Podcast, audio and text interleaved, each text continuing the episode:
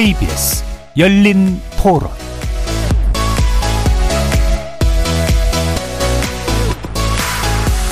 안녕하십니까. KBS 열린 토론 정준희입니다. 마트에서 뭔가 장을 보러 갈 때 좀 많이 느껴요. 생각보다 훨씬 금액이 많이 나오더라고요. 아, 금리는 정말 부담이에요. 물가는 사실 생활비를 아끼거나 이렇게 하면 되는데 대출 이자는 바로 이렇게 줄일 수가 없잖아요. 금리 오르면은 가계부채도 이슈가 되고 하니까 주택담보대출도 오를 거고 마이너스 통장금리도 아마 오를 거니까 거시경제에 맞춰서 그냥 미국의 금리를 따라가는 게 장기적으로는 더 좋은 방향이라고 생각하고 있어요. 교통비 많이 오른 게 와닿는 것도 있고 난방비도 충분히 큰 부담이 될 수 있을 것 같습니다. 전세자금 대출 나가고 있는 거 있습니다. 금리가 오르면 당연히 지금 나가는 이자나 이런 것들도 올라가니까 힘들긴 할 텐데 계속 낮게 억지로 잡다가 나중에 크게 문제 터지는 것보다 이왕 올릴 건 빨리 올려서 회복 시간을 버는 게 낫지 않나. 제가 알기로는 지금 미국 금리가 지금 계속 올라가고 있잖아요. 우리는 지금 안 올린 상태고 그러다 보니까 그 차이가 있어서 그것도 쉽지는 않을 것 같아요. 저도 그거는 이해를 하는데 우리 나름대로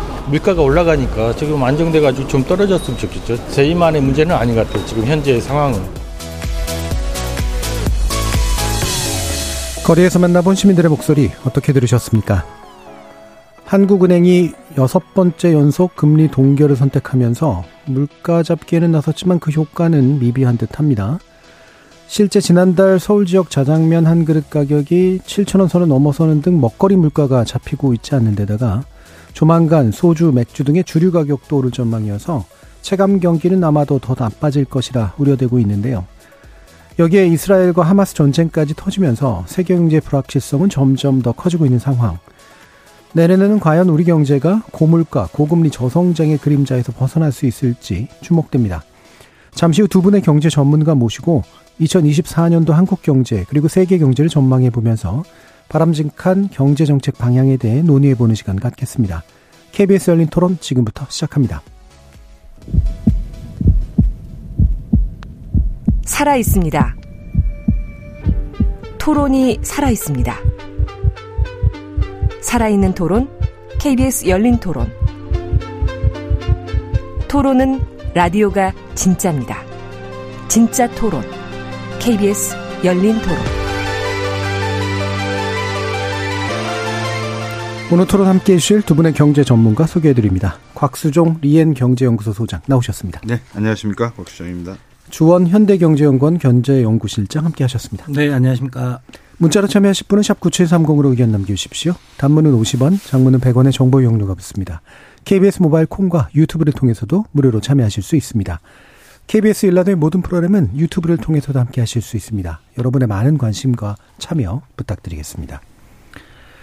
자, 일단, 아, 일부에서 이 물가 상황을 먼저 좀 짚어볼 텐데요. 아, 물가가 이게 참 심상치 않다라는 느낌은 뭐 계속 들었었지만, 음, 결국 잡히지 않을 것 같은 느낌들을 계속 주고 있는 그런 상황이긴 한데, 주원 실장님께 일단 현재 물가 상황 어떤지 정리 부탁드리겠습니다. 일단 이제 물가 지수 소비자 물가수 전체적으로는 3%대까지 내려왔는데, 네. 이게 이제 어 하느니 목표로 한 2%까지는 상당한 시간이 좀 걸릴 것 같아요. 네. 특히 이제 서비스 요금이 한번 올라가면 이게 떨어지지 않는 성질이 있어서 예를 들어 어 뭐 저희 회사 근처에 옛날에 짜장면 한 5천 원이었는데 7천 원. 네. 그 7천 원 올라간 거 다시 안 떨어집니다. 네, 예. 그런 식인 거죠. 네. 그러니까 그런 게 지금 서비스 쪽에 아, 인플레이션 압력이 높고 실제로 통계를 보면 뭐 통신 물가라든가 이런 게 올해 9월까지 33년 만에 가장 큰 폭으로 올랐고 네. 뭐 외식비 그다음에 이런 것들은 사실 말씀 안 드려도 지금 들으시는 분이 더 잘 아실 것 같아요. 네. 예, 그런 가격들이 올랐기 때문에 이 미국도 이제 서비스 요금 쪽 그쪽 물가가 안 떨어지는 게 사실 미국도 더 속도가 느려지는 가장 큰 원인이거든요. 그러니까 음. 물가가 올랐을 때 원자재 가격 오르고 그게 고급 제품으로 가고 공업 제품이 다시 이제 서비스 쪽으로 네. 넘어가는 음. 이 마지막 단이 상당히 가장 힘듭니다. 그래서 네. 물가는 사실 지금 아마 소비자들이 최고 체감하는 수준이 좀 어, 좀 뭐랄까 버티시기 힘든 음. 그 정도 수준으로 생각이 됩니다. 예. 그래서 이제 단계별로 이 최종 단계까지 지금 계속 이제 오름세라고 하는 것 자체는 안 잡히고, 아 그래서 아마 이제 체감하는 것들이 이제 굉장히 좀 힘들어질 것이다라는 그런 말씀을 주셨는데, 자 이분부터 저 곽수정 소장님께 또 여쭐 텐데 이제 물가 전망들이 계속 해오셨잖아요. 네. 결국은 이 물가 전망을 앞으로도 또 할 때 있어서 어 지금 전쟁 문제 이런 것들은 또 계속해서 고려해야 되는 요인이라 아, 이 불안정성 내지 불확정성이 굉장히 커질 것이다라고 봐도 좋을지 한번 말씀 부탁드리겠습니다. 음, 앞에 주 실장님이 물가가 이제 소위 말해서 체감 물가 상당히 올랐다. 예. 그리고 지금 이팔 사태 제가 이제 이 이란 이스라엘 하마스를 줄여서 그냥 이팔로 그냥 이렇게 예. 하겠습니다. 이팔 사태 이후에 과연 유가가 또 어떻게 되겠느냐, 음. 뭐 이게 세계 경제에 미치는 영향 어떻겠느냐. 이제 소위 거시 경제적 환경에 대해서 저희들이 말씀을 나누고 예. 기름값이 오르니까 이게 또 인플레에 작용이 될 것이고 음. 신흥국들에게는 곡물 가격에 영향을 줄 것이고 뭐 기타 등등 하면은 세계 경제의 물가는 계속 올라가 있을 것이다. 예. 제가 들어오기 전에 에, 시카고 Mercantile Exchange 선물 거래하는 음. 쪽입니다.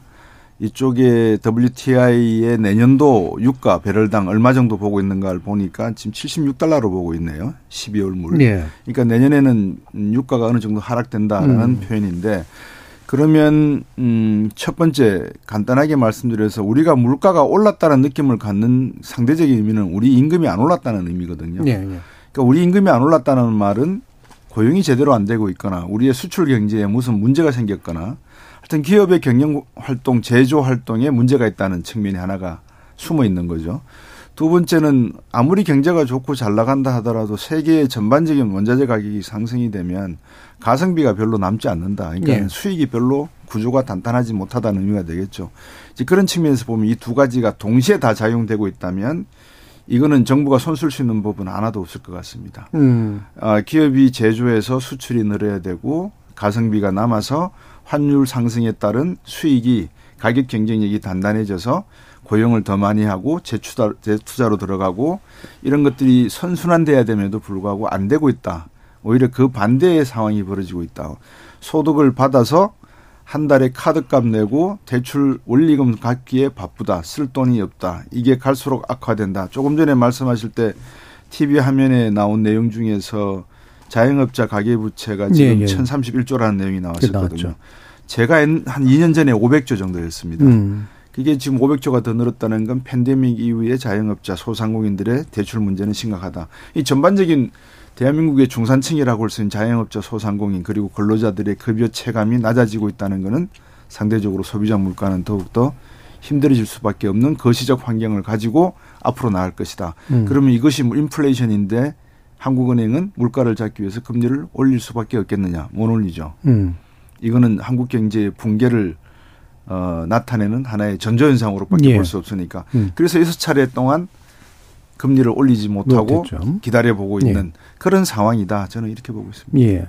그래서 이제 물가 그러니까 아까 이제 그, 그 WTI라고 말씀 주셨는데 이게 일반적으로 얘기하는 서부 텍사스 중진류 뭐 이런. 거죠. 네. 예. 그리고 그 전망 자체는 유가가 급격하게 뛰거나 그러진 않고 안정이 될 거라고 이제 보는 전망인 것 같은데. 이팔 사태를 음. phase 한 3단계로 봐야 됩니다. 그러니까 예. 지금 제가 볼 때는 전문가분들하고 의견을 나눠 보면 이팔 사태가 적어도 2개월 내지 3개월 정도는 갈 것이다. 음.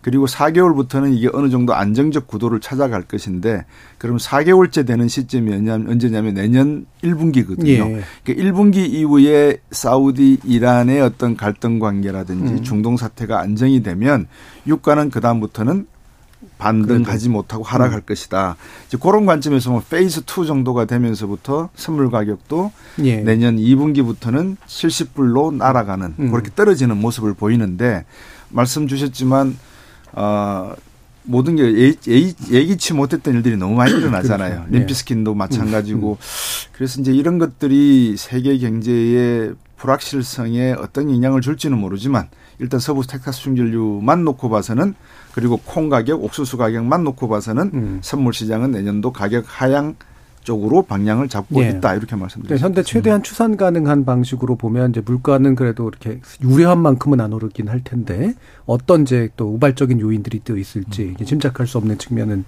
있다고 보신 건데 추원 실장도 어떤 생각이신가요?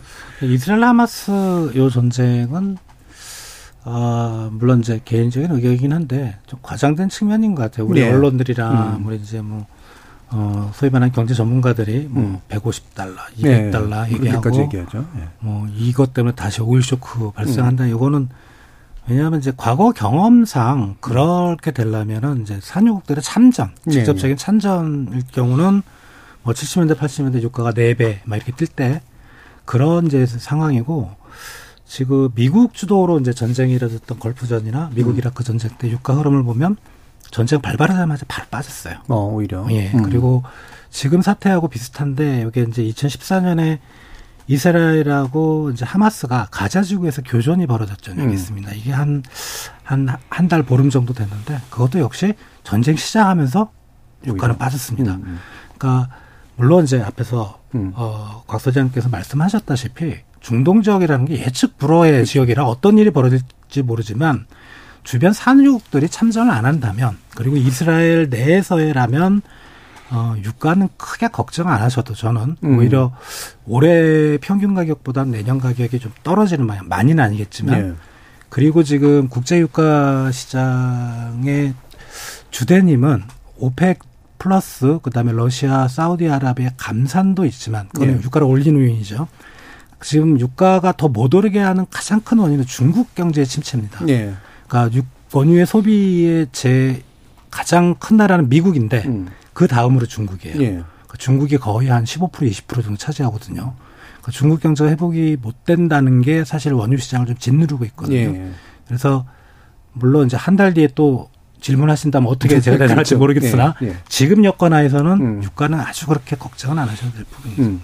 근데 이제 여기서 저희들이 주의해야 될 게 유가가 앞으로 일어날 세계 경제의 불확실성을 대변하지는 않- 않는다. 네, 방금 예. 주 실장님이 말씀하신 게 어느 정도 정확성이 있는 게 음.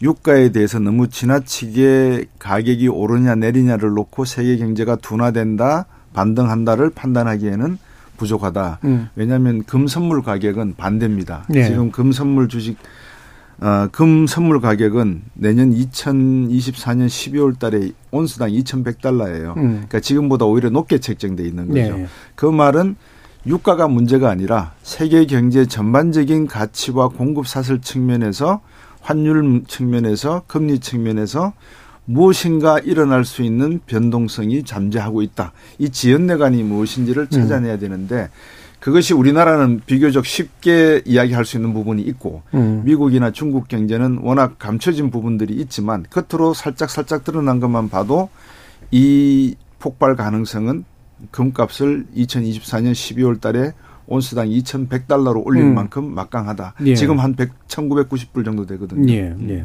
그러니까 선물 시장으로 이제 보건데 이제 유가 자체는 오히려 그렇게까지 큰 그렇죠. 우려 요인이 아니고 오히려 세계 경제가 가지고 있는 전반적인 문제들이 이제 더 어, 이후에 대한 우려를 낳는 것 같다 이런 말씀으로 이해가 되고요. 그래서 이제 한국은행이 이제 소비자 물가 상승률을 이제 내년에는 2.4%로 이제 잡았습니다. 해외 주요 기관들은 뭐 이제 우리나라가 2025년 상반기 정도는 돼야 아마 2%대 수렴되지 않겠냐라고 보고 있는 것 같은데 요 두 어떤 전망 차이는 좀 왜 나는 걸까? 예, 주원 실장님 어떻게 보세요? 해외 주요 기관들이 어디를 말씀하시는지 는 모르겠는데 음. 아, 내년에 2%대로 들어갑니다. 예. 네. 근데 2%대 밴드가 넘죠. 2.0에서 2.9니까. 예. 음. 그래서 저희도 내년 하반기는 2%대로 들어갈 거라고 보고요. 예. 그게 인플레이션 압력이 낮아지는 어떤 실질적인 물가의 둔화가 아니고 기저 효과죠. 왜냐하면 음. 물가 상승률 한 1년 전에 비해서 비교를 하니까. 그렇죠. 예. 예. 그래서 뭐 유가도 그렇고 최근에 뭐 우리나라 뭐 그 공공요금이나 이런 인상이 계획되어 있지만 그렇게 되더라도 기저효과 때문에 3%대보다는 내년 중에 내년 아마 하반기 정도로 생각이 되는데 음. 2%대로 어, 내려가지 않을까. 예. 그게 오히려 합리적인 전망일 걸로 저는 생각이 됩니다. 예. 네. 그러니까 기본적으로 이미 오른 게 있기 때문에 그리고 한 가지 더는 예. 미국 같은 경우는 좀 길게 보고 있어요. 저희보다 2%대로 예. 들어가는 게 좀 지연될 거라 보는데, 아, 그게 이제 아까 말씀드렸던 가장 끈끈하게 물가를 떨어뜨리지 못하게 하는 끈적이가 서비스 쪽입니다. 예. 어, 우리나라의 어떤 서비스 내수 시장 비중, 그러니까 민간 소비로 봤을 때는 저희는 GDP의 민간 소비가 한 48%, 미국은 70% 정도 되거든요. 그러니까 음. 서비스 쪽이 확실히 그쪽에 높다는 거죠. 어떤 그래서 우리나라와 미국의 어떤 인플레이션 서비스 쪽의 압력 이런 음. 것도 좀그 미국과 우리의 물가 상승률이 떨어지는 속도를 좀 다르게 하는 요인이지 않을까 음. 생각합니다. 예. 이분 어떤 생각이신가요, 교수님? 그 미국과 한국을 이렇게 같이 놓고 비교하기에는 조금 구조적인 문제가 있어서 예. 어, 미국은 우리 주 실장님 말씀하신 내용 측면도 부분적으로 있고 또 세계 경제를 리드하다 보니까 금리 정책과 재정 정책이 어떤 방향으로 가는지에 대한 논의도 있을 수 있고. 근데 우리나라는 상대적으로 단순합니다. 수입 물가가 어떻게 될 예. 것이고 이 수입 물가 외에 우리나라의 가처분 소득에 따른 소비, 소비가 뭐 한 48% 된다고 하지만 그래도 그 소비의 영향을 받는 거는 물가에서는 상당하니까요. 음. 그러면 환율이 만약에 1,300원대를 계속 유지를 한다면 수입 물가가 오른 상태에서 쉽게 소비자 물가가 안정되기에는 좀 곤란하다. 음. 지금 우리가 저희들이 주 실장님하고 정 교수님하고 말씀을 나누는 이 모든 거는 영어로 표현해서 죄송합니다만 other things being equal 예, 모든 상황이 예. 스테이터스 코라고 가정하면 예, 근데 만약에 지금 벌어질 일들이 한 하느니 금리를 올릴까 안 올릴까 예. 또 다른 불변의 버- 저 불확실성이 세계 경제에 다- 들이닥칠까 안 닥칠까 중국의 흥다 사태와 삐구이엔 사태는 안전할까 안 할까 이런 모든 것들이 지금과 같이 안전하다면 라는 전제하에서 예. 주 실장님이 정확히 말씀하신 기저 효과로 인해서 2%로 가는 것처럼 일루전 착시 효과가 나타나겠지만 음. 제가 볼 때는 만약에 어느 한 변수가 터진다면 뭐 다이아몬드가 이야기하듯이 제피에 어 제가 볼 때는 이 물가 이야기를 하는 것은 쉽지가 않을 것 같다. 예. 그렇다고 해서 하느니 물가가 오른다고 해서 금리를 또 올리겠다라고 하는 것은 이거는 자칫 잘못하면 요즘 빈대가 많이 다닌 모양인데 예. DPT를 뿌린다고 돌아다녀봤자 빈대 잡지 못하고 사람들 숨만 막히게 할 수 있는 그런 예, 상황까지도 갈 수 있을 것 같습니다. 예. 어, 말씀 끝마다 이게 금리 올리는 건 쉽지 않다. 이제 이런 얘기를 계속 붙여주셨는데. 네. 그만큼 상황이 또 안 좋아서 이제 그런 거겠죠. 그러니까 상대적으로 이제 우리나라 이제 물가 상승률에 대한 예측은 비교적 단순하게 할 수 있는데, 아, 다른 모든 조건이 같다는 전자에서만 그렇게 예측 가능하고 또 네. 어떻게 튈지는 모르겠다. 라는 말씀이십니다. 자, 그러면 이제 성장률 쪽으로 한번 또 가볼까요? 이 성장률은 뭐, 그렇게 높지 못하는 건 당연한 것 같고, 이게 기획재정부가 이제 지난 8월에 예상한 게 올해가 1.4%였잖아요. 이 부분이 실제로 이제 어떻게 달성될지는 또 봐야 되긴 합니다만 이게 이제 계속해서 좀 아, 우리가 구조적 저성장 국면에 좀 들어갔다고 판단을 해야 되는 건가 라는 부분에 대해서도 얘기를 나눠볼 필요가 있을 것 같은데요. 이 부분 곽 소장님 일단 어떤 의견이실까요? 어, 일단 1.4%라고 하지만 일부에서는 1.0까지도 예. 이야기하는 쪽이 있더라고요. 그 말은 한국의 경제 성장이 상당히 이 당초보다 중국은 5%로까지 가는데 우리는 1.0까지 내려간다는 말은 소비, 투자, 정부 지출, 수출 수입, 순수출 GDP를 구성하는 이 모든 분야에서 다 하락세밖에 보이는 게 없다. 예. 그러니까 무역 수지도 벌써 이번 뭐 이번 달에 저번 지난달에 흑자를 냈다고 하지만 불황형 흑자라는 거는 다 알고 있는 이야기고요. 건설 투자, 설비 투자 다 마이너스 쪽으로 지금 가고 있고 소비 위축되고 있고 이런 상황에서 한국 경제의 성장률이 성장률을 논하는 거는 그게 1이냐 2냐를 논하는 거는 뭐. 중요하지가 않다. 그러면 문제는 한국 경제 성장이 앞으로 어떻게 될 것인가의 문제인 건데 예. 지금 저들이 2024년 이야기도 잠깐 하고 있습니다만 우리가 가져가고 있는 이 지연 내관들이 너무나 많다 보니까 과연 한국 경제 성장률의 잠재 성장률마저 자본과 노동을 다 투입했을 때 이뤄내는 성장률이 1.0을 넘을 수 지금 2.0에서 2.5로 보고 있는데 이게 유지가 가능하냐 음. 불가능하다라고 보는 걔네들이 이제 점점 늘어나고 네. 있습니다. 왜 제조업 경쟁력이 위축되고 있다. 고용시장 창출력이 늘어, 줄어들고 있다. 음. 어, 세계 수출 경쟁에서 우리의 상대적 비교 우위가 하락하고 있다. 이런 모든 것들이 녹록한 게 별로 없는 것 같아요.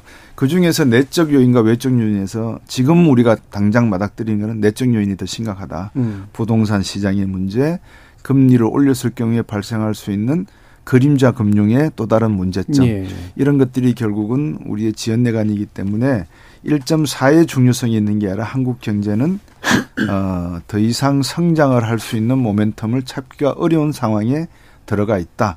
그게 제가 뭐 정치적 이야기를 하는 게 안 좋지만은 정치의 안정이라고 하는 게 결국 경제의 안정을 필요로 하는데 예. 이 경제의 불확실성은 정치적 불확실성과 연결이 되기 때문에 상당히 한국 경제의 미래에 대한 논의가 지금으로서는 맞득치 않은 그런 상황인 것 같습니다. 예. 주어지죠. 어, 앞에서 잠재 성장률은 말씀해 주셨고, 요번에 3분기 이제 우리 GDP 나온 걸 보면, 어, 2분기에 플러스 0.6, 3분기에 플러스 0.6. 그래서 음. 정부는, 어, 뭐 자화자찬을 하는데, 이게 내용을 좀 뜯어보면, 일단 민간 소비가 전기 대비 플러스 0.3입니다. 예. 일단 경제 성장보다 낮죠. 음. 근데 더구나 2분기에 민간 소비가 마이너스 0.1%였어요. 음. 그러니까 즉 3분기에 어떤 우리 내수 시장이 회복된다는 말을 주장을 하고 싶으면 경제 성장률을 훨씬 넘어야 됩니다. 민간 소비 증가율이. 음. 예. 2분기에 또 마이너스였기 때문에 그래서 지금 소비는 뭐 여러 가지 요인으로 가계부채도 있고 고금리 고물가 그리고 최근에 소비자 심리 지수 자체도 몇 개월 연속 떨어지고 있고 이제 그런 걸 볼 때는 아, 상당히 좀 냉각돼 있고 소비자들이 돈을 안 쓰고 버틸려고 하는 이제 그런 움직임. 또 하나 우려되는 건 이제 어 그나마 뭐 3분기 지표 자체로 보면 다른 부분 다 굉장히 설비 투자가 마이너스가 나옵니다. 예. 이거는 문제가 있는 겁니다. 미국은 지금 기업들이 투자를 엄청 하고 있어요. 사실은 알게 모르게 특히 제조업 쪽에서 투자가 많이 이루어지고 있는데 우리는 국내 설비 투자가 지금 뭐 3분기만 그런 게 아니고 1분기에는 마이너스 5%, 음. 2분기에 플러스 0.5, 음. 3분기에는 마이너스 2.7. 그러니까 미래에 대한 투자가 안 이루어지고 있다는 거죠. 이게 음. 결국은 그 노동 자본 기술 쪽에서 자본에 해당하는 거죠. 자본 예. 축적이 안 이루어지고 이게 이제 미래 성장 잠재력을 갉아먹는. 왜냐하면 지금 시점이 모든 나라에 상당히 중요한 시점입니다. 예. 자본 투자에 있어서는 어떤 성, 산업의 어떤 구조 변화가 일어나는 음. 시점인데 여기서 우리 기업들이 못 하고 있다.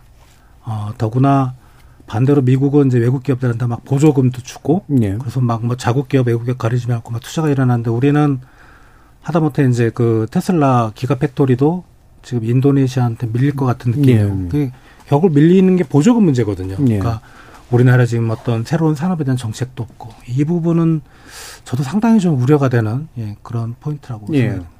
예, 아까 뭐 정치의 불안정과 경제 불안정 연동성 얘기하셨고 또 그럼 정책의 문제에 대한 고민도 얘기하셨는데 뒤에서 2부에서 아마 정책 문제는 좀 더 얘기할 것 같고요. 그럼 이게 요 얘기를 그냥 먼저 좀 해보면 어떨까 싶은데 대통령이 시정 연설을 했는데 경기 부양 효과는 천천히 나타날 거다 이런 얘기를 했습니다. 어 그리고 또 일부 보도들을 보면 아까 잠깐 말씀하셨지만 이제 소비 반등, 뭐 수출 반등이야. 그래서 좀 있으면은 이제 나아질 거야. 이러고 하는 얘기도 나오는데 두 분 말씀 속에는 구조적으로든 단기적으로든 쉽지 않다라는 말씀이시잖아요. 아, 경제 단기적 회복 전망은 그러면 불가능한 거다 이렇게 보시는 건지 어떻습니까? 글쎄요, 어, 어느 분이 대통령께서 시정연설, 저는 듣지를 못했습니다만, 예. 시정연설문을 써주셨는지는 모르겠는데, 자꾸 그러니까 이제, 예, 체감하는 일반 서민들과의 괴리감이 나오면서 네, 네. 음. 경제 정책의 실효성 문제가 나오는 것 같아요. 음. 어, 정부의 정책을 비판하거나 비평하기 위해서 음, 학자들이 이야기하는 것이 아니라 예. 지금 현재 있는 문제점에 대해서 정확한 이해와 인식을 하고 있는지에 대한 음. 평가를 하는 부분이 바로 이제 그 부분인 것 같습니다. 이게 회색 지대에 지금 놓여 있는데 음.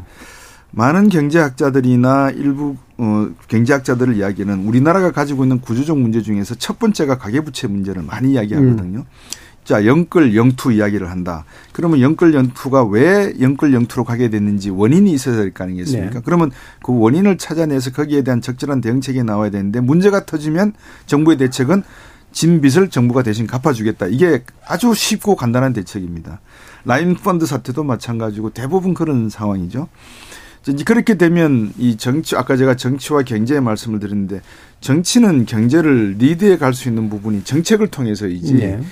수사나 어떤 포퓰리즘적인 표현을 통해서 가는 건 아니라고 저는 생각되거든요. 근데 지금 대통령께서 만약에 에, 경기가 점점 반등하는 것이 시간이 가면 갈수록 나타난다. 옳으신 말씀이죠. 음. 2025년 되면 한국 경제, 미국 경제 반등으로 인해서 반등할 겁니다. 예. 시간이 가면이라고 하는 그 말씀 속에 그러면 1년 동안은 어떻게 가야 되는지에 예. 대한 정책적 비전과 대통령이 읽어내시는 경제 위기 가능성에 대한 컨틴전시 플랜은 뭐다. 사회 안전망은 어떻게 구축할 것이다라고 하는 비전이 나와야 되는데 그 부분이 빠져 있으니까 예. 지금 하시는 말씀이 옳으신 말씀임에도 불구하고 그럴까라고 고개를 갸우뚱거릴 수 있는 부분 그 부분을 채워 주셔야 된다는 거거든요. 예. 제가 보기에는 그런 것 같습니다. 어, 질문하신 내용에서 한국은행은 어, 유견석 금리 동결했다. 가계부채는 쌓여있기 때문에 그렇다. PF 대출 부동산 터지면 가계대출 문제와 연동돼서 우리나라 금융시장 문제가 된다. 김대기 비서실장 이야기가 만약에 가계부채 문제가 부동산 문제와 연결해서 폭발을 하게 되면 IMF 외환위기 때보다 더 심각할 것이다. 네. 그 문제를 알면 그러면 소 어떻게 할 것이냐에 네. 대한 이야기가 나와야 되잖아요. 없지 않습니까? 예. 그러면 이제 주 실장이나 저 같은 또 다른 경제하는 분들에게 이야기를 들어보셔야 되는데 그 이야기가 전부 다 비껴나거든요. 음. 그러니까 거기에 대한 대응책을 아마 주 실장도 아시겠지만 우리 정 교수님도 마찬가지고 이 방송을 진행하시면서 1년 내지 2년 전에 이런 이야기들이 다 나왔던 이야기들이에요. 그렇죠. 네. 근데 다시 지금 반복하고 있잖아요. 음. 그러니까 이 문제는 왜 문제가 발생하느냐. 음. 정책의 일관성, 연속성, 투명성들이 다 빠져 있다. 이런 것들이 경제 정책이라는 이름으로 나오는데 국민과 일반 서민들은 경제에 대한 이해도가 모자라는 분들이 정책과 경제를 맡아 있는 게 아니냐라는 음. 의혹으로 가는 거죠. 음. 이렇게 시장에 불신이 생기게 되면 시장은 정보를 믿고 신뢰를 먹고 사는 장인데 시장에서는 신뢰가 없으면 정책이 어떤 정책을 내놔도 그 신뢰성이 없는 이상 무효하다. 예. 결국 그거는 어, 경제 성장 아까 설비 투자 말씀하시고 마이너스 5까지 이야기하셨는데 음. 제가 다 생략을 했습니다만 그런 식의 경기 현상으로 나타날 수밖에 없다. 아, 뭐 지금 상황에서는 한국 경제에 어떤 대책이 필요하냐? 지금은 소방수를 빨리 준비해서 어느 쪽에서 불이 나면 달려가서 불 끌 수 있는 방법, 예. 소방관이라도 제대로 모집해 놓은 상태가 가장 합리적인 상황이 아닌가 싶습니다. 예, 주원 시장. 어, 경기 반등은 맞아요. 왜냐하면 음. 이제 동행지수 보면 어, 거의 하반기에 한번 찍을 것 같아요. 예. 어, 그런 올라가는 거 맞기 때문에 또 정부의 세계는 상저하고도 맞습니다. 올해 음. 보면 음. 당연히 성장률이 하반기가 더 높습니다. 작년 하반기가 좀 떨어졌거든요. 음. 근데 자꾸 이제 그 점을 강조를 하게 되면 또 이제 저도 소장님께서 말씀하신 거 국민들이 그거를 느끼느냐. 네. 네. 어, 내년도 성장률이 올해 성장률 높아지고 올해도 상저하고 어, 국민들이 그렇게 생각을 할까? 그러니까 계속 그걸 국민들한테 주입하는 건 아닌 것 같아요. 예. 네. 성장률의 어떤 외형적인 성장률의 경기의 모습이 아니고 어, 실제 경제가 내년도에 얼마나 어려울지. 음. 예. 그리고 어느 정도 국민들이 알고 싶은 거는 코로나 이후에 벌써 한 3년 지났잖아요. 거기다 추가적으로 1, 2년을 더 버텨야 되는 상황인데 얼마나 더 버텨야 이게 숨통이 트일지 사실 국민들이 알고 싶은 그건데 예. 이제 그런 부분에 대한 어떤 정부의 좀 합리적인 설명 이런 것들이 좀 뒤따라야 되지 않을까 이렇게 그렇게 생각이 듭니다. 예. 네. 자, 그럼 이제 일부 남은 시간 또 이제 금리 얘기를 이제 모아서 하려고 이제 묶어놨는데요. 아까 이제 아, 곽 소장님께서 이제 금리 계속해서 이제 우려하시는 말씀을 해주잖아요. 못 올릴 거다. 올릴 수 있는 경제 상황이 아니다. 아, 그러면 이제 금리에 대한 어떤 판단들을 할 수 있을까인데 결국 미 그 금리의 어떤 패턴하고도 좀 연결해서 얘기할 수밖에 없는 상태고요. 일단 전반적으로 요 상황에 대한 금리 결정에 관련된 평가를 좀 해주시죠. 이 짧은 시간에 이거를 다 말씀드리려니까 네. 제가 지금 머리가 복잡한 게 음. 미국의 금리 정책과 우리나라의 금리 정책은 역시 그 구조적인 차이가 많이 존재를 음. 합니다. 근데 미국의 금리 정책은 긴축을 위해서 금리를 올렸다고 하지만 주 실장님도 말씀하시고 많은 분들이 알고 계세요. IRA 법안이나 CHIPS 법안 그리고 각종 제조업 리쇼어링 법안을 통해서 보조금을 준다는 것은 4분기에 7,760억 달러의 채권을 발행한다는 의미는 재정적으로는 돈을 푼다는 의미거든요. 예. 그러면 100원이 풀려 있는 게 많다. 그래서 금리 올려서 50원으로 줄이겠다. 하지만 재정으로는 뒤에서 50원을 토스를 해주고 있는 예. 셈이에요. 그러니까 시중에서 유동성은 결코 그렇게 줄어들고 있지 않기 때문에 인플레이션도 갑자기 떨어지지 않는 거죠. 예. 그게 미국 경제의 일단 구조적 문제다라고 음. 보시면 될 것 같고 우리나라는 그런 것과의 금리 정책은 다른 의미를 가지고 있습니다. 미국의 금리 정책은 30년 만기 미 국무선 채권의 금리와 연동된다. 왜? 의식주가 기본 생활이기 때문에 주택가격 안정을 위해서는 30년 주택담보대출에 연동하는 금리를 가져가야 된다 해서 30년 만기 국채금리와 기준금리가 연동해서 가는 형태의 금리 정책입니다. 예. 근데 우리나라는 이게 금리 정책 그러면은 우리나라에서 최고 장기가 10년 만기거든요. 음. 보통 근데 주택담보대출은 30년이지 않습니까? 음. 우리나라도 15년짜리도 있지만 이제 이런 식의 금리 정책을 가져가는데 이 정책은 주택 정책과는 전혀 상관이 없는 가계 부채와 자영업자의 부채 부채 문제 그리고 기업의 부채 문제, 정부의 부채 문제와 연동이 돼 버려 있는 거예요. 예.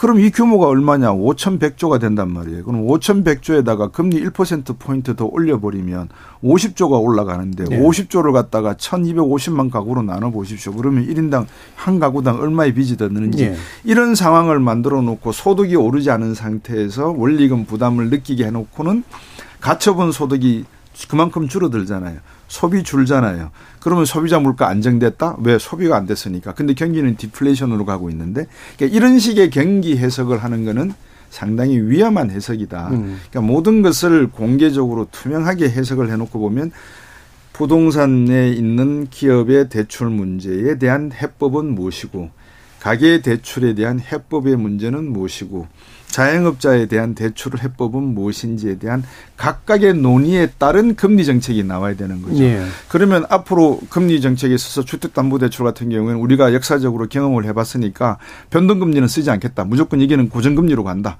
고정금리는 한국은행의 10년 만기 국채금리로 고정금리로 가겠다. 예. 이런 뭔가 하나의 그 논란이 있을 수 있겠지만 음. 좀더 명확하고 확실한 금리 정책이 들어가는 효과를 볼 수 있는 내용의 정책이 나와야 되는데 우리나라는 그 금리 정책의 의미를 저는 어디에 둬야 될지를 전혀 아직까지 이해하지 예. 못하고 있습니다. 왜 금리 결정이 그렇게 내려지는 데 대한 합당한 네. 근거를 찾기가 굉장히 어렵고 또 목표를 찾기도 좀 어렵다. 예. 지원 실장님. 어, 이제, 일부에서 그런 얘기도 하죠. 이제 물가가 자꾸 문제라고 하는데, 그 금리를 올리면 되는 네, 거예요. 그런 식으로. 음. 만약에 미국처럼 우리 giant step, 음. big step, 뭐 0.7에 0.5씩 그렇게 동결 안 하고 올렸으면 어떻게 될까? 음. 물가 상승률은 바로 마이너스로 떨어졌겠죠. 예.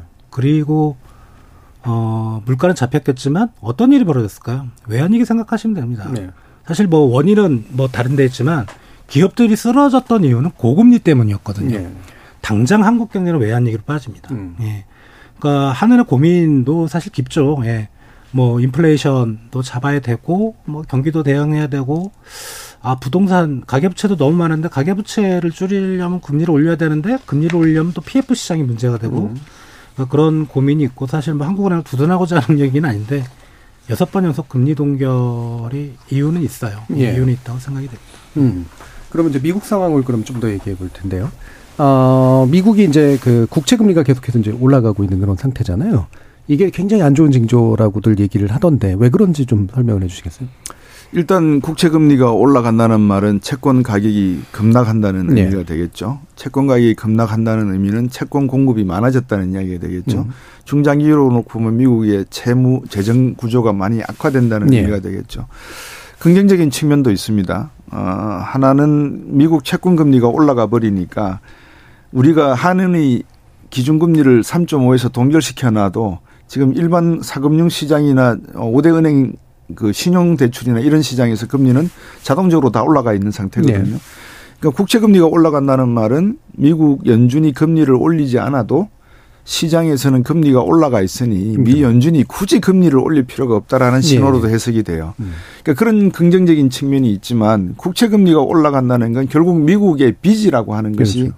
늘어난다는 의미밖에 되지 않으니까 이거를 과연 어, 미국 경제가 어떻게 풀어낼까라는 음. 해답을 미국도 못 찾은 거죠. 근데 저는 겉으로는 못 찾았다 그러지만 저는 가지고 있다고 생각해요. 아까 예. 정 교수님이 정확히 지적하셨는데 1990년에 우리가 디지털 혁명, PC 시대를 열면서 다우 지수가 J 커브를 그려버리거든요. 아마 2025년부터 미국 경제가 반등을 한다면 I 4.0하고 I 5.0 사이에 있는 산업들이 다시 한번 날개짓을 할 것이다. 그 과정에서 충분히 미국의 채무 재무 구조 상황은 건전화될 수가 있다라고 바이든 정부는 보는 것 같은데 음. 지금 그 문제만큼은 단기적으로 볼때 예, 금리 상승은 미 재무부의 재정에 커다란 압력이 되고 에, 공화당 쪽에서도 정부의 셧다운 문제를 거론하는 것도 바로 거기에 있지 않느냐 예. 저는 그렇게 보입니다. 이자 부담이 굉장히 크게 증가했다고 이제 그렇죠. 들었고 또 이제 어, 국제적으로 미국의 경제 가능성에 대한 평가가 굉장히 낮은 수준이기 때문에 사실 이와 같은 현상들이 일어난다라고까지도 이제 보던데요. 어, 주원 실장님 어떤 생각이십니까? 일단 미국의 장기 금리 특히 10년 만기 이제 국채 금리가 상당히 요동을 쳤는데 그게 이제 결국은 간, 아주 이론적으로 간단한데 금리가 높으면 기업들의 투자 음. 사실 투자를 해야 될 타임이거든요. 예. 그리고 자산 시장이 이제 역으로 가는 거죠. 예, 뭐 부동산 시장도 그렇고 주식 시장도 그렇고 음. 그럼 더더욱 기업들이 이제 자금 조달하기 어렵고 그런 건데 어 이게 10년 만기 미국 국채 금리는 사실 신흥국들의 중거 지표라고 할까요? 어 우리나라는 금융 시장에서는 신흥국에 들어갑니다. 네. 예. 예. 그러면 우리나라 금리와 우리나라 주식시장, 우리나라 이런 금융지표가 거기에 따라 움직이거든요, 음. 최근에. 그래서 이제 우리나라도 이제 덩달아 이제 그런 모습을 보였고, 앞으로 이게 그럼 미국 국채 금리가 뭐 5%를 살짝 넘었다가 지금 종가 기준은 4%대로 떨어졌는데 앞으로 어떻게 될 건가? 예. 뭐 일부에서는 뭐 6%, 뭐 5.7 뭐 이렇게 얘기를 하는데 어 그럴 가능성도 있다고 봐요. 예. 사실 그러면 사단 날 사단이 날 것 같은데 우리나라만 봐도 주가 폭락하고 뭐 어, 시중금리 막 올라가고 그럴 텐데 이게 가능한 게 앞에서 이제 미국 재정 적자 말씀하셨잖아요. 어 이제 올해 초에 피치가 미국 그 재정 적자 문제로 신용도를 떨어뜨렸고 그렇죠. 지금도 아직 타결이 안 됐죠 미국 의회에서 내년도 예산안이. 그게 결국은 이제 신규 국채 발행 물량이 들어가야 되고 국채 시장에 물량이 들어간다는 거는 공급이 많아지니까 가격은 싸지지만 음. 금리는 또 올라갈 가능성이 있고 또 하나의 문제가 미국 연준인데 기억을 하실지 모르겠지만 금융위기 때도 그랬지만 코로나 때 금리를 제로금리까지 떨어뜨리고 양적 완화라는 걸 했습니다. 예. 그러니까 금리를 더 못 움직이니까 제로니까 예. 어 이제 채권 시장에서 채권을 사는 거죠. 음. 모기 채권도 사고 회사채도 사고 국채도 사들였습니다. 그 채권을 사면 이제 시장에다가는 달러화를 푸는 거죠. 예. 그 유동성을 공급하는 정책이었는데 그게 코로나 직전에 한 4조 3천억 달러 규모였는데 네. 작년 초에 그게 거의 9조 달러까지 올라갔다가 최근에 8조 달러까지 내려왔습니다. 예. 계속 팔고 있다는 거죠. 네, 네, 네. 아까와 반대로 이제 채권을 판다는 건 달러화를 시중에서 회수하는 거죠. 예. 음. 그게 어 8조하고 4, 4조 3천의 차이 갭이 한 3조 7천 정도 되죠. 예, 예. 그 정도를 더 팔아야 된다는 거예요. 어. 어, 이게 결국은 국채 금리를 음. 어, 더 올릴 가능성도 있다라는 예. 생각이 듭니다. 예. 그럼 일부 마치기 전에 이 부분만 간단하게라도 좀, 좀 짚었습니다. 이게 간단하게 짚어질 문제인지 모르겠습니다만 예. 연준에 대한 이제 공개 비판이 또 꽤 유명한 인사로부터 이제 나왔잖아요. 예. 뭐 JP 모건 회장이 아무래도 뭐 피치 관련된 얘기도 하면서 아마 이런 얘기를 했던 것 같은데 결국 연준을 직격한 그런 발언을 했는데요. 이 부분에 대한 평가는 어떠신가요?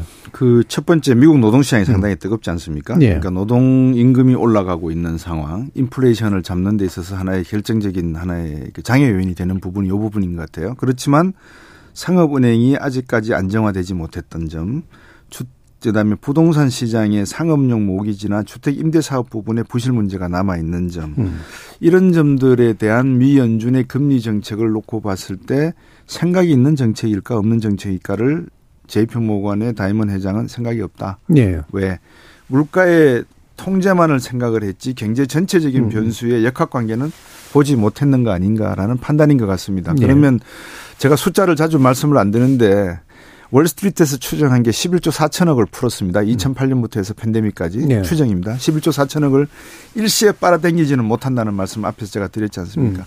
그럼 이거를 금리 정책만 가지고 해결한다라고 미 연준이 착각을 하도록 만들어 놓은 부분이 실제로 국채 금리가 지금 뛰고 있고 음. 다른 한편에서는 장단기 금리 역전차가 일어나면 100%의 확률로 13개월 뒤에 미국 경제는 침체한다는 과거 데이터가 있는데 예. 이 부분에 대한 해석을 하지 못하고 있는 것은 미 연준이 누군가를 속이고 있는 거다라고 음. 하는 게 제임은 어, 다이먼 회장의 네. 이야기라고 보고 저도 지금 그 부분이 상당히 궁금합니다. 음. 어, 모건 스탠리가 아, 지난달인가요 상업은행에 대해서 신용도를 다시 또 낮췄습니다. 음. 그러니까 아직까지 중국의 그림자 금융 저희들이 나중에 이야기할지는 모르겠습니다만 중국의 그림자 금융처럼 부동산과 연계된 소위 그 어, 부실 채권 예. 이 부분이 아마 미국도 하나의 지연 내관으로 남아 있는 것을 제이프 모건 회장이 지적한 게 아닌가 저는 그렇게 보고 있습니다. 네. 그러니까 연준이 그 부분을 사실은 대놓고 얘기하지 않으면서 뭔가 하고 있다. 네. 그러니까 이런 일들이 벌어진 거다. 예. 주원 실장님. 이게 이제 이 사람 말 그대로 하면은 이제 연준이 금리를 7% 이상 올릴 수 있다는 얘기도 했었는데 네.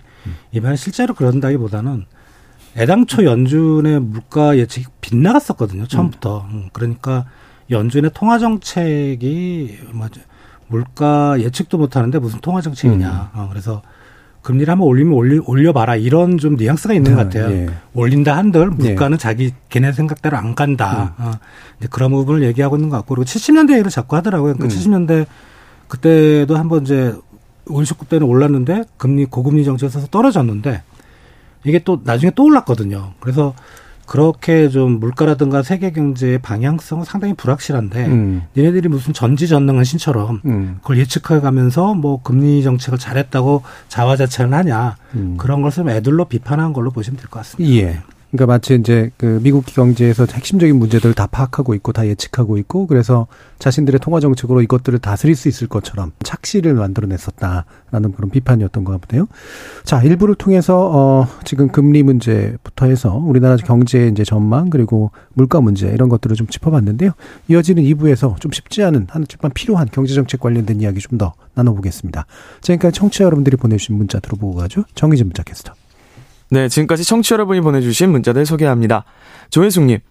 저는 가정주부이다 보니 시장 물가에 집중을 하게 되는데요. 남편 급여는 작년에 비해 올랐는데 경제 형편은 더 힘들어졌습니다. 장 보러 갈 때마다 놀라고 마음 편히 살 수 있는 목록들이 줄어가 삶의 질이 떨어지고 있는 것 같이 느껴지네요. 8800님. 요즘 물가가 너무 올라 숨이 막힙니다. 국회의원님들 정쟁만 하지 말고 민생 경제 좀 챙겨주세요. 9982님.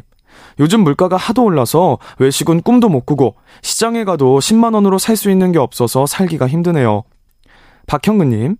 기준금리는 동결하지만 별개로 대출금리는 은행별로 계속 올리고 있는 거 아닌가요? 예금금리는 안 오르고요. 은행은 이 틈에서도 초과 수익을 올리고 금리 동결에도 큰 영향 없습니다 해주셨고요. 구사이사님. 이런저런 상황을 고려해 볼 때 도대체 한국은행은 언제쯤 물가 조정 역할을 제대로 하게 될지 우려됩니다. 이미 실패한 한은의 역할을 회복하는데 그렇게 복잡한 방법론이 필요할까요? 분명한 목표와 실천력이면 충분합니다. 라고 보내주셨네요. 네, KBS 열린 토론. 이 시간은 영상으로도 생중계하고 있습니다. 유튜브에 들어가셔서 KBS 일라디오 또는 KBS 열린 토론을 검색하시면 지금 바로 토론하는 모습 보실 수 있습니다. 방송을 듣고 계신 여러분이 시민 농객입니다. 계속해서 청취자 여러분들의 날카로운 시선과 의견 보내주세요. 지금까지 문자캐스터 정의진이었습니다. 단 1, 20%의 가능성도 저는 있다고 보기 때문에 이거는 국민들도 다 알 수밖에 없는 문제이기 때문에 논리와 논리가 부딪히고 삶에서 좀 기댈 곳, 기댈 사람 음. 이런 것들이 좀 필요한 것 같아요. 뭔가 우리가 좀 치유가 돼야 될 것 같아요. 예. 느슨해져야 될 것 같고. 음. 이성과 감정이 만나는 곳. KBS 열린 토론. 평일 저녁 7시 20분 정준이와 함께합니다. KBS 열린 토론 주원 현대경제연구원 경제연구실장 곽수종 리엔경제연구소 소장 이렇게 두 분과 함께 세계 경제 전망 그리고 우리 정부의 경제 정책 방향들 이야기 나눌 텐데요. 아까 이제 곽 소장님께서 어쨌든 미국 경제는 반등할 것이고 어, 만약에 반등하기 성공한다면 어, 새로운 종류의 이제 산업과 함께 좀 가능성을 찾아볼 수도 있을 것 같다라는 말씀을 주셨는데요. 어, 기본적인 전망 좀 더 말씀 주시죠. 음, 미국 경제는 아무래도 어, 뭐라 그럴까요? 미국이 가져가려고 하는 그 목표가 어디에 있는가를 한번 들여다봐야 될 것 같습니다. 예. 2008년 이후에 저금리 상황에서 스타트업이나 벤처를 통해서 육성한 하나의 업종, 산업을 놓고 보면 우리가 이야기하는 4.0 관련된 산업들이 음. 대부분이었다. 그럼 지금 상황에서 금리를 올리면서 거시적인 조절을 하는 그 와중에 미국이 피해를 고스란히 입을 것이냐 2008년 서프라임 때처럼 음. 그러지는 않을 것 같습니다. 네. 그래서 금리가 제이먼 어, 아, 다이먼 회장처럼 이야기처럼 만약에 6% 7% 올라가면 과거 역사상 확률적으로 보면 9분의 7 확률로 미국을 포함해서 세계 어느 지역에서든지 경제 위기가 나는 게 확률이거든요. 예. 그거는 뭐 확실한 것 같습니다.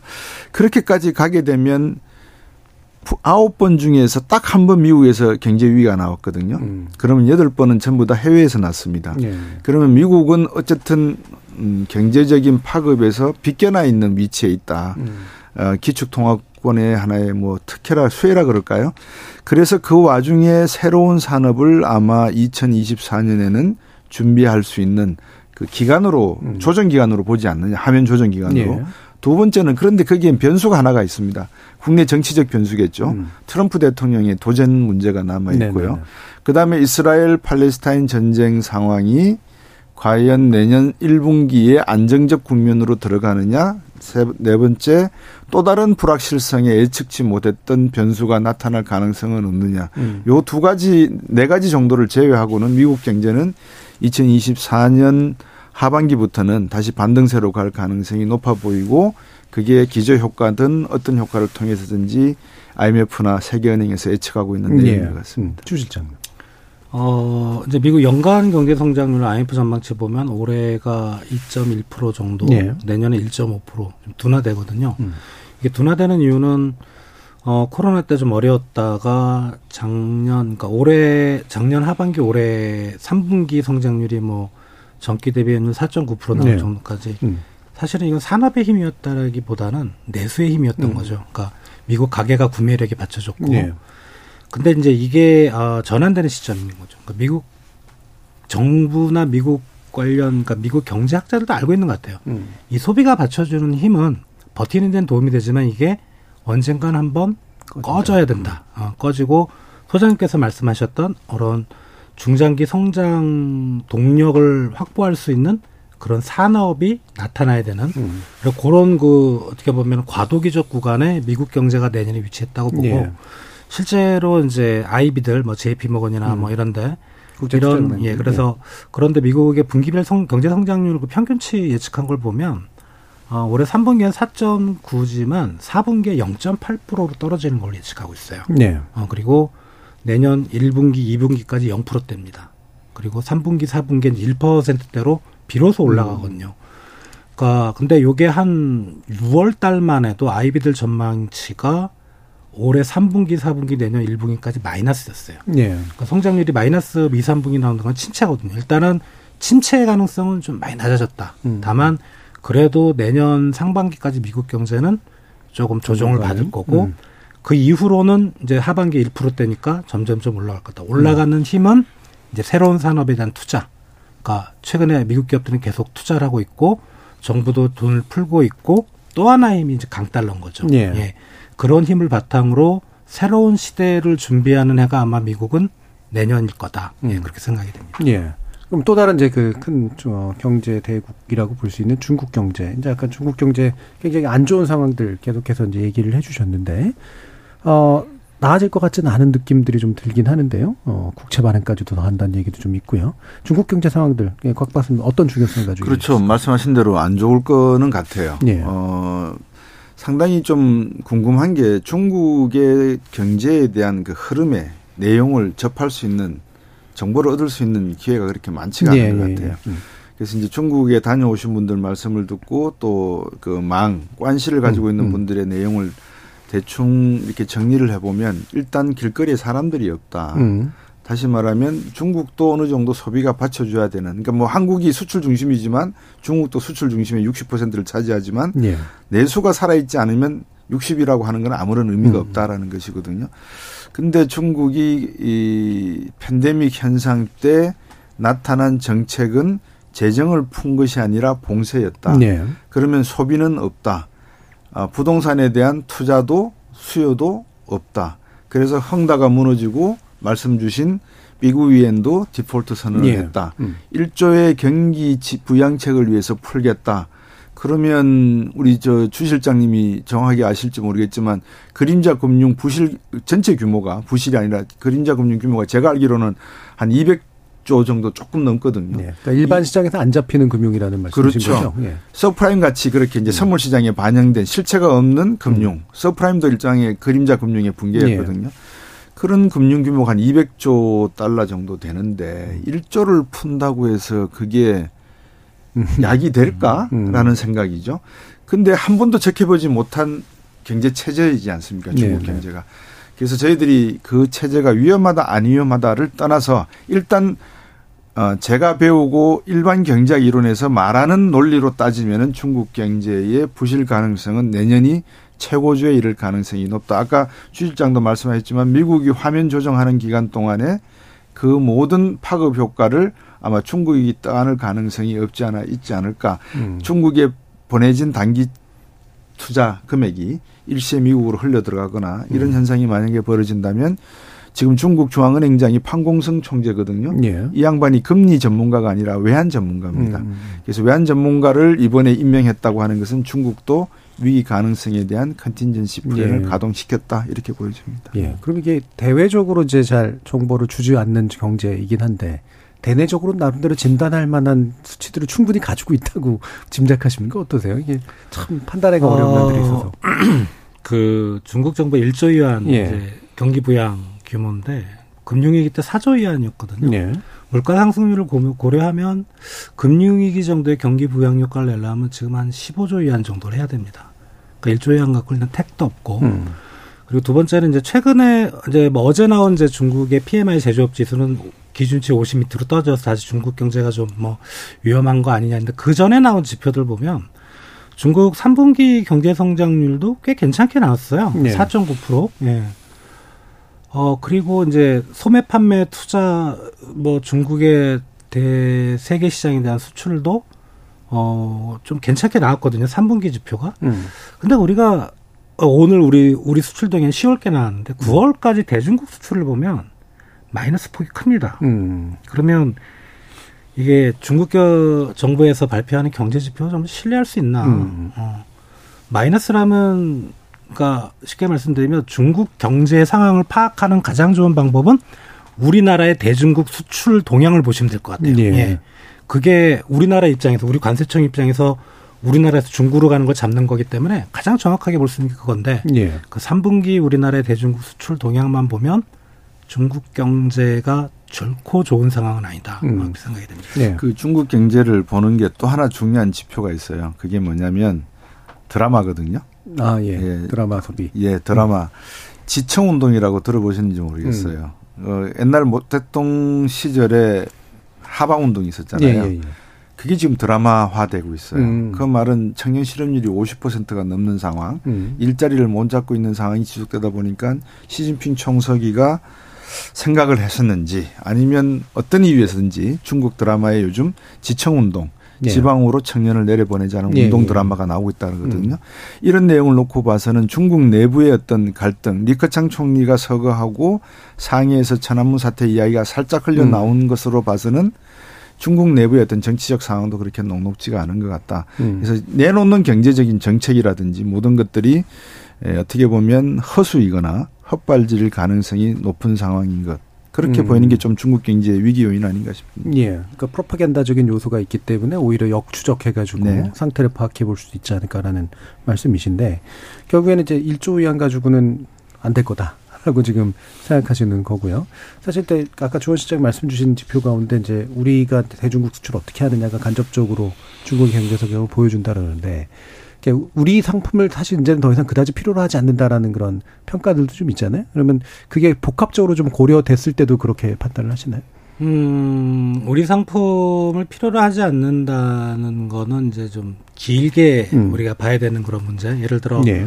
우리 스마트폰이나 자동차는 중국에서 안 팔리죠. 음. 예, 이미 철, 뭐 거의 철수를 고려하고 네. 있는. 근데 이제 우리 상품이 많이 팔려요 여전히. 여전히. 왜냐하면 음. 메모리 반도체는 SK하이닉스하고 삼성전자가 어, 중국 시장에서 한 60에서 70% 정도 예. 뭐 많이 팔리고 그리고 음. 뭐 화장품도 최근에 좀 뭐 주춤거리지만 많이 여전히 좀 많이 네. 팔립니다. 그래서 음. 그걸 뭐 모든 품목으로 좀 하기는 어렵고 다만 이제 최근에 아 중국 경제가 코로나 이후로 어 우리 제품이 좀 안 팔린다는 거는 그런 중국 내에서 우리 제품에 대한 그 뭐라 그럴까요? 그 일종의 음. 애국주의, 예, 음, 사드 사태 이후로 네. 그런 거보다는 음. 어, 중국 내에 지금 재고가 엄청 쌓여 있어요. 예. 음, 그게 거의 어, 지, 중국 전체 GDP가 120조 위안 정도 되나 기억으로는 그 중에 음. 한 15조 위안이 재고거든요. 예. 그 10%가 훨씬 넘고 과거 이 퍼센테이지를 보면 지금처럼 높았던 적은 없습니다. 그 말은 그 재고를 쌓아오는다는 건 중국 기업들이 대부분일 텐데 중국 기업들이 재고를 계속 따갖고 있을 수는 없죠. 음, 음. 어, 팔아야 됩니다. 음. 어떻게 팔겠어요? 덤핑? 덤핑이죠. 예. 예. 우리 기업들은 덤핑 못합니다. 어, 예. 그러니까 그런 측면이 지금 재고 문제 때문에 지금 소비자 물가나 생산자 물가 마이너스가 나오는 게 사실 재고 때문이거든요. 예. 실제로 물가 자체가 중국 그 인민은행이 지금 금리를 계속 인하하고 있는데도 물가가 마이너스가 나온다는 거는 그런 영향이 좀 상당히 잡히는 것 같아서 그런 부분이 우리 기업들이 지금 최근에 특히 음. 중국 시장에서 메모리 반도체 빼고요. 예, 고전하는 원인이 아닐까 생각이 듭니다. 예. 메모리 반도체의 수출 둔화율이 한 40% 되죠. 네, 대중국 그죠? 네. 되죠. 우리나라가 중국하고 홍콩에 의존하고 있는 수출 비중이 한 30% 정도로 제가 알고 있거든요. 네. 그다음에 미국이 한 13% 되고 그다음에 3위가 베트남인데 우리가 중국의 수출률이 주로 둔화했다라고 말씀을 주셨으니까 음. 이 말은 우회 수출 부분이 상당한 비중을 차지하거든요. 네 중국을 네. 갔다가 다시 음. 미국으로 가는. 음. 결국 미국에서 중국에 대한 제재 제재 조치가 존재한다는 의미가 되는 예, 것이고 예. 저희들이 지금까지 논의한 내용 중에서 미국 내의 제조업 경기에 에, 트럼프가 주장했던 다시 위대한 미국으로 하는 그 정책이 에, 바이든 정부에서도 계속 지금 일관되게 그렇죠. 유지가 되고 있는 네. 상황이기 때문에 중국 경제의 둔화를 우리 경제가 둔화되는 형태의 전조 현상으로 봐도 저는 충분히 가능하다는 음. 말에 동의를 합니다. 예. 문제는 이러한 현상들이 중국 경제가 지금 저희들이 뭐 부동산, 그림자 금융, 중국 재무적 구조 이런 모든 것들과 맞물려 돌아간다면 우리나라는 또 다른 하나의 그 중심추가 흔들리는 거거든요. 그렇죠. 그러니까 이거는 한국 경제로서는 상당히 위험한 신호다. 음. 가계 부채와 기업 부채의 내부적 문제와 함께 중국을 통한 수출의 어떤 부실 문제도 예. 같이 젊어지고 있기 때문에 한국 경제는 2024년 미국 경제가 하반기에 반등하기 전까지 최소한 봐도 음. 어떻게 견뎌낼지에 대한 이 부분은 아마 고민이 되는 부분이다. 예. 그러면 이제 이 부분 그럼 미국 미국 얘기도 같이 하셔서 그러니까 지금까지 이제 중국을 계속 몰아붙이는 이제 그런 형태였었는데 어, 최근에 이제 정상회담 뭐 합의했다는 얘기도 좀 나오고, 뭐 밑에 작업들 이제 하고 있다고 그러는데요. 아, 이게 이제 어느 정도 그러면 지금과는 다른 방향으로 미국이 중국을 대할 가능성이 좀 있다고 판단을 하시는지 먼저 좀. 미국은 기본적으로 이제 뭐 작년 대선 얘기를 하셨는데 네. 내년 대선 얘기를 네. 하셨는데 공화당이 잡든 민주당이 잡든 명확합니다. 음. 어, 중국을 견제를 하겠다. 음. 이유는 어, 일본도 미국 GDP 한 70%까지 쫓아갔던 적이 있고 어, 독일도 한 40% 50% 그게 1990년대 초반 그 이후로 쭉 갑자기 떨어져서 지금은 두 나라가 뭐 10%대 간신히 어, 그 떨어진 이유가 뭐 일본 내부적인 이유도 있겠지만 그게 다 아시다시피 이제 플라자 합의라 그래서 예.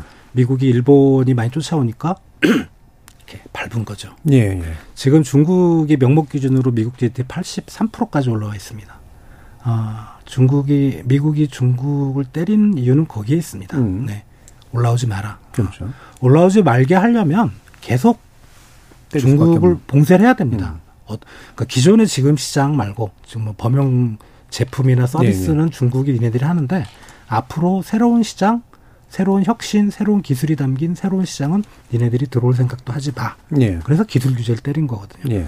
그래서 요번에 이제 어뭐 정상회담하고 뭐 어쩌고저쩌고 하는데 저는 그냥 정치적인 쇼라고밖에는 음. 이제 안 보이는 예. 그렇습니다. 네. 그러니까 안보를 외계로 이제 사실은 첨단 네. 쪽의 어떤 진출을 막지 막는 그거는 기조가 유지될 것 같다. 예, 마찬가지 판단이신가요, 소장님도? 그 미국과 중국의 거래사를 역사적으로 쭉 놓고 네. 보면 영국, 네덜란드, 독일, 프랑스가 상해에서 이 중국 청나라를 아주 그냥 착취를 해갈 때 네. 미국은 접근법을 달리했습니다. 상당히 친중적인 접근법을 음. 했습니다.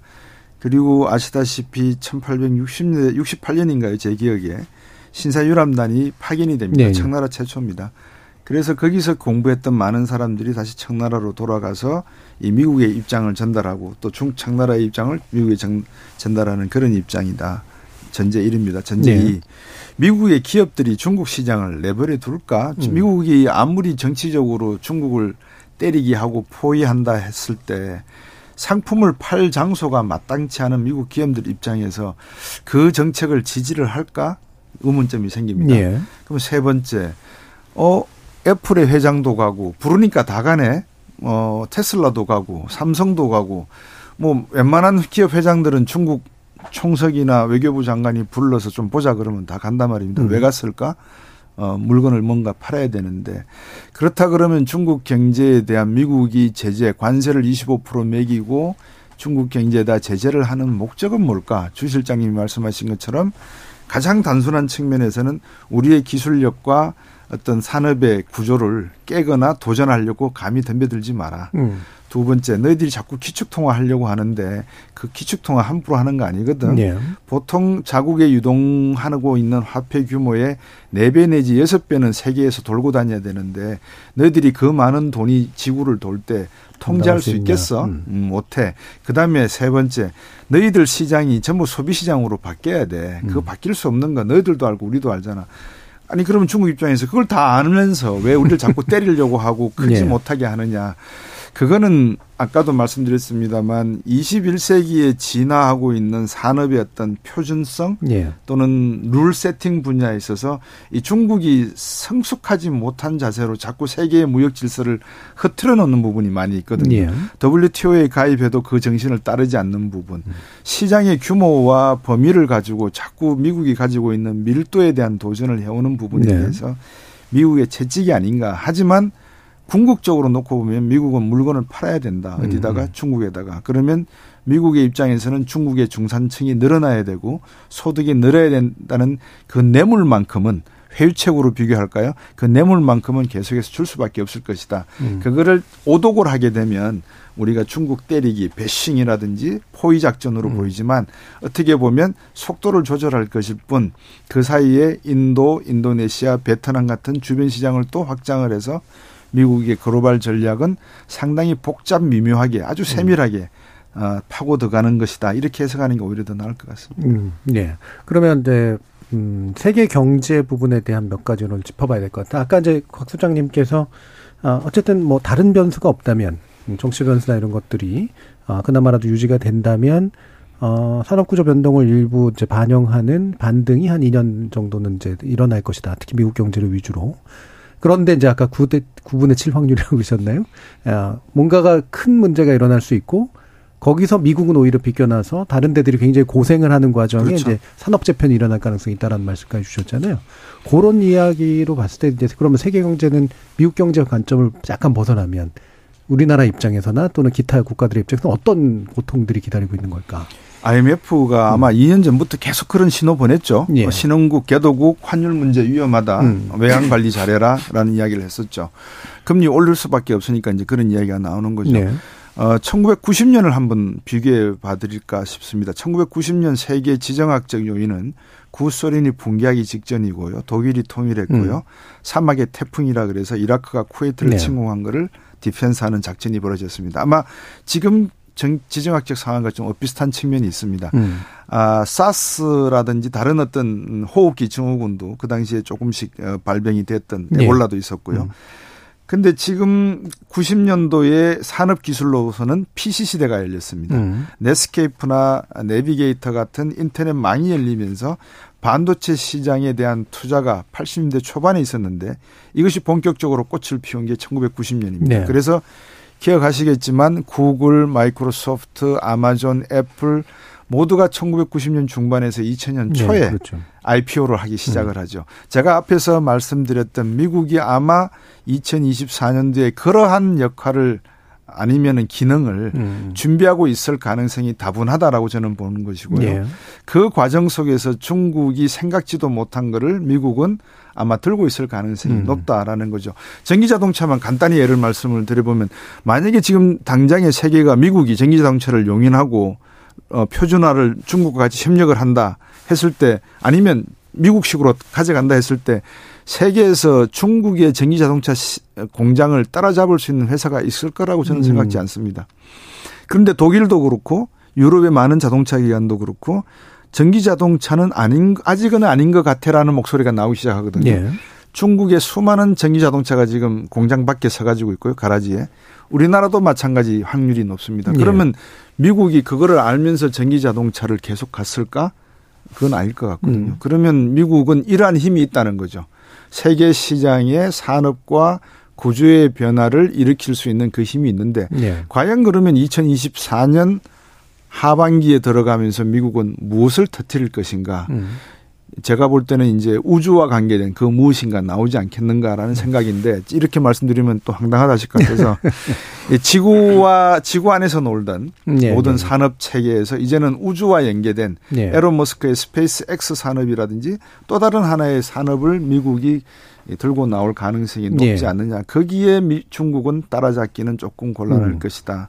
그런 의미에서 이 금리 정책이나 재정 정책이나 군사력이나 모든 것들이 미국이 짜놓은 모습대로 가고 있는 것이 아닌가 하는 생각입니다. 예. 그래서 미국이 이제 새로운 판을 조성하고 만드는 뭐 이를테면 로켓번에 자원을 키우는 무슨 산업을 하던 간에 그런 판으로 이제 당분간 주도가 될 것이고 이제 다른 데들은 뭐가 벌어질지 이제 지켜볼 수밖에 없는 이제 그런 상태로 일단 짐작을 하셨는데 조원 실장님은 세계 경제 전망 어떻게 하세요? 어, 9분의 7이 뭐 나빠진다는 확률인가요? 아니면 아, 그게 어떻게 되냐면요. 1975년도 브레튼 우즈 체제가 붕괴가 될 때 1차 석유 파동이 납니다. 그때 말씀하신 대로 금리가 20%로 치솟습니다. 볼커 의장이 금리를 올려서 예. 이 supply shock에 의한 소비자 물가를 떨어뜨리기 시작을 하죠. 근데 85년에 다시 한번 또 아까 말씀하신 두 번째 플라자 합의 전까지 음. 금리가 또 올라갑니다. 왜냐하면 자유변동 환율 체제하에서 미국 달러에 대한 신뢰도가 없으니까 예. 2차 오일 쇼크와 함께 또 물가가 치 올라가죠. 그러니까 금리가 또 올라갑니다. 이런 식으로 해서 금리가 올라갔을 때를 2023년까지 비교해 보니까 여섯 일곱 번이 올라갔어요. 네. 여덟 번에서 일곱 번에서 여덟 번 올라갔어요. 올라갔는데 올라간 피크점이 다 어디를 돌파를 했냐 그러면 6%를 돌파했어요. 음. 6%를 돌파했을 때마다 대만 금융위기, 아시아 금융위기, 남미 위기, 러시아 Long-Term Capital 위기 이런 위기들이 발생을 했어요. 서프라임 네. 위기까지. 네. 그 확률이 아까 음. 제가 말씀드린 네. 9분의 7이라는. 그럼 이제 네. 금리가 꽤 네. 기준 이상 올라갔을 음. 때 그러니까 뭔가 이제 위기 뭔가 상황들이 이제 네. 펼쳐졌고 음, 그 중에 미국에 해당된 경우는 한 번, 한 번뿐이었었다. 네. 다 미국 외버였다 이런 아, 얘기죠. 9분의 7의 확률에 대해서 말씀을 드리면 네. 어, 세계 경제 만약에 위기가 터진다면 이제 이런 걸 생각해 볼 수가 있어요. 물가가 많이 올랐다고 합니다. 짜장면을 놓고 봤을 때 음. 어, 5천을 때, 7천을 때그 가치가 변한 건 아니죠. 네. 예. 네. 그러니까 어떻게 보면 통화착신 거죠. 네. 지금 인플레이션은 모든 네. 나라들이 어 일종의 버블인 거고 음. 이거 이제 풍선이 계속 바람 넣으면 언젠가 터지는데 바늘로 터트릴 때가 된 거예요. 그 바늘이 이제 금리인 거죠. 네. 네. 그렇다면 어디가 터질까라는 거는 사실 누가 알겠습니다만 가장 가능성이 높은 건 두 지역인 것 같아요. 첫 번째는 유럽입니다. 어, 제가 이제 아는 친구가 유럽 공간에 다니는데 주한 음. 어, 공간 비용이 확 줄어갔고 유지 비용이 힘들대요. 음. 그러니까 우크라이나 러시아 전쟁이 유럽 네. 해양국들이 각출하는 모양이에요. 그러니까 그게 결국은 이제 뭐 하나의 내가 될수 있고. 네. 근데 그거보다는 더 가능성이 높은 거는 이제 중국 같아요. 어, 중국이고 중국이 무너지면 동남아도 사실은 같이 무너집니다. 어, 상당히 투자나 교역 관계가 높기 때문에 두 번째 가능성은 그 정도. 그래서 고기가 터져야 사실은 어, 지금까지 골문 상처들이 세계 경제에서 터지고 예. 네, 정리될 건 정리되고 대신 이제 그렇게 터지게 되면 이제 우리나라도 당연히 피해를 보는 거죠. 음. 가능성이 있다면 그 두 지역을 저는 좀 들고 음, 싶습니다. 그 위험성이 있는 곳들은. 네. 그럼 사실 오늘 이제 그 우리나라 국내 정책 문제를 좀 더 논의해 보려고 좀 했었는데요. 사실은 방안이 마땅치는 않아 보이긴 하고 그래서 아까 소방관이라도 제대로 배치해놨냐는 이런 표현을 좀 쓰셨는데 어, 너무 짧은 시간 드려서 죄송합니다만 한 30초 정도만이라도 소방관이 뭘 의미하시는지 좀 말씀 주시면. 지금은 정부가 정책을 고안해 낸다 하더라도 사용할 수 있는 시기가 네. 그렇게 많지가 않은 것 같고 음. 효과를 보기에도 부족한 시간인 것 같습니다. 결국은 많은 시간을 낭비를 했죠. 어, 불은 날 수밖에 없는 상황인 것 같습니다. 다행스럽게 우리 주실장이 이야기하신 것처럼 중국에서 나면 우리는 괜찮을까? 중국 경제에서 불이 나면 우리는 더 심각하죠. 음. 그래서 그런 면에서 소방관을 빨리 배치해 놓는 게 요소 요소에 우선 불 끌 수 있는 음. 어, 그 의미에서 제가 소방관 배치라도 제대로 하자라는 말씀을 드렸던 것 예. 같습니다. 예. 그러니까 좋은 정책, 막 효과적인 정책을 내기는 굉장히 어렵고 이게 이제 아주 심각한 위기로 퍼지지 않을 정도의 방화벽을 아, 쌓을 수 예. 있도록 그 정도의 정책들을 준비하는 것에 대한 현실성을 얘기해 주셨네요. 자 오늘 KBS 어, 열린 토론 경제 문제 가지고 논의해 봤는데요. 오늘 함께해 준 두 분 곽수종 리엔 경제연구소 소장 주원 현대경제연구원 연구실장 두 분 모두 수고하셨습니다. 감사합니다. 자, 백대현님께서 대출금리 낮추는 게 시작입니다. 심각해요라는 말씀 주셨고요. 9117님께서 요즘 물가 오르고 힘들다고 주위 분들도 난리라고 눈물 표시까지 해주셨습니다. 참여해주신 시민 논객 여러분 감사합니다. 지금까지 KBS 열린 토론 정준이었습니다.